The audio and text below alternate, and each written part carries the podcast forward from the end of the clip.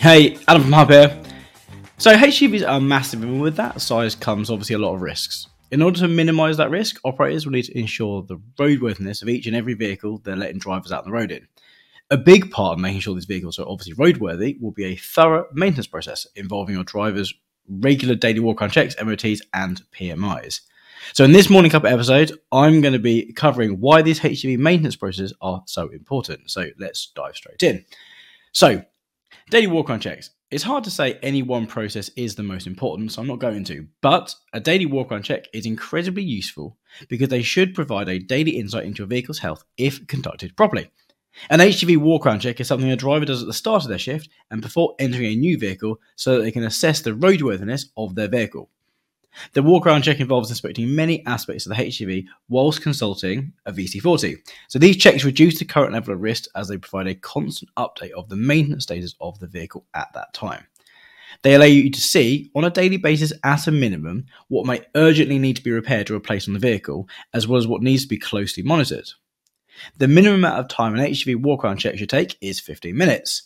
However, the walkaround check should be conducted thoroughly and accurately, ensuring there are no defects with the HGV, so take as long as you need to do them properly.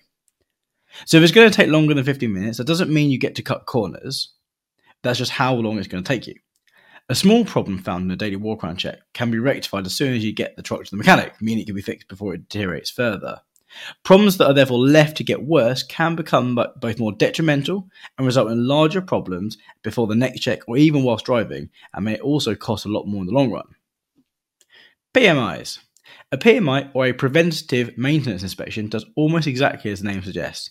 It is a regular, full maintenance check of a vehicle that ensures it doesn't have any underlying defects that could become more serious or costly over time. This differs from a daily walk around check mainly due to the fact it's not the driver giving the vehicle a cursory look, but a mechanic having a more thorough investigation into the health of the vehicle.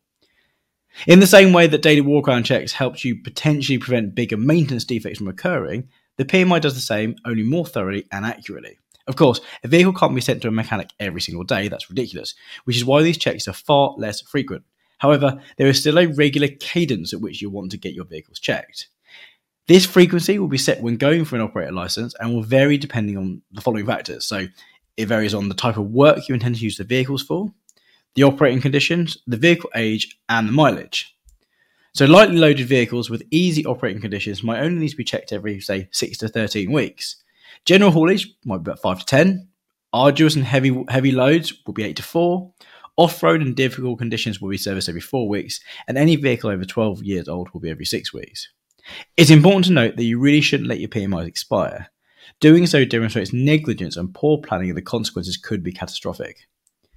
Now, you can actually get your service in early. If, for instance, your maintenance provider was going to be out for the week, the service was due, but at that point, the six week intervals, so we're going to say six weeks just for argument's sake at this point, start over, and you'll need to make sure the next service is within the same time. So, to make that super clear, say you have your PMIs at a six weekly interval, and over a 12 week period, you get service on the fifth week. You wouldn't be able to wait until week 12 to get the next, as that would be a seven week gap from the fifth week to the 12th week. If you want to demonstrate compliance or even going for an optional program such as FORS, you'll need a long and detailed log of all your PMIs for the past 15 months.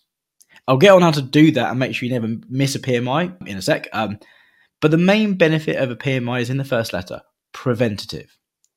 By doing these checks regularly, you make sure your vehicles aren't carrying around a defect that would be hard to check on a daily walk around and so might go unnoticed for a while.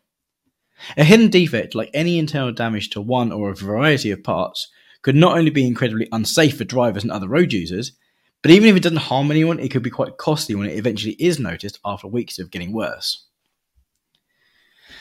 So MOT. So MOT stands for Ministry of Transport. The test involves a close examination of your vehicle and will lead to your vehicle receiving a certificate from the DVSA to state it is roadworthy. If not, you'll have to pay for a few repairs in the necessary areas to get through. So MOTs are commonly referred to as annual checks, and as the name suggests, they're annual. Now, an is an even more thorough check than the last two that we've talked about. I'm not going to list everything that is checked, because this will quickly become an hour long podcast. Um, but I'll let you know kind of a couple. So they look at steering. So the steering of the vehicle needs to be perfect, especially with an HGV where your reaction times need to be so precise due to the lack of room for error. They'll check braking. Again, due to the lack of room for error, there must be a 100% in check. HGVs slow down much slower than other vehicles due to the sheer weight behind the movement. A weak brake could therefore be much more catastrophic than in a car.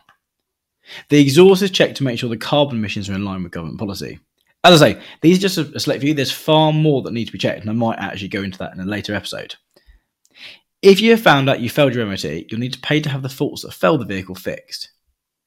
In the case of HGVs, some MOT test centres will not be able to do these repairs themselves, as you must take the vehicle elsewhere to get this done. In the case of a major fault, however, where the vehicle is not allowed on the road, emergency repairs may be done to allow the vehicle to get somewhere that can do the rest. So managing your maintenance with all these types of maintenance described and the importance obviously and they're obviously very important. What do you actually do with all this info? Um, so you want to keep your defect sheets, PMIs, and MOT certificates stored securely and safely in a central place with all your other vehicle, driver, and maintenance related docs. You could try using uh, Hub or another digital platform like like, like Hub.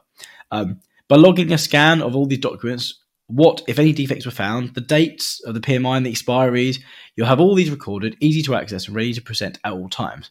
By adding the expiry date, you'll also be notified about when a PMI or MOT is due to be renewed, so you can get it in time and never miss a date again. So that's all for this week's minisode. Hopefully you had a bit more understanding on the importance of these maintenance checks. Obviously, there are a lot more that goes into maintaining an HGV. I didn't even cover brake tests, tacho calibrations, tyre changes, or wheel nut retorques, all of which Hub does, by the way. Um, these are all conversations for another day, but the important thing to take away from this is that HGV maintenance matters, and making sure you're doing these regular processes goes a long way in keeping your vehicle roadworthy and the roads safe. As always, um, we do appreciate you listening. Um, like, subscribe, share, um, do all the things we ask you to do every week. Um, if you've got any issues or any questions about what we've spoken about today, um, please do shoot me an email. Um, hello at hubhq.co.uk. Come straight through to me, um, and I'll take some time to, to reply to everyone. Um, that's all for this week. Keep on trucking, and I'll see you next week.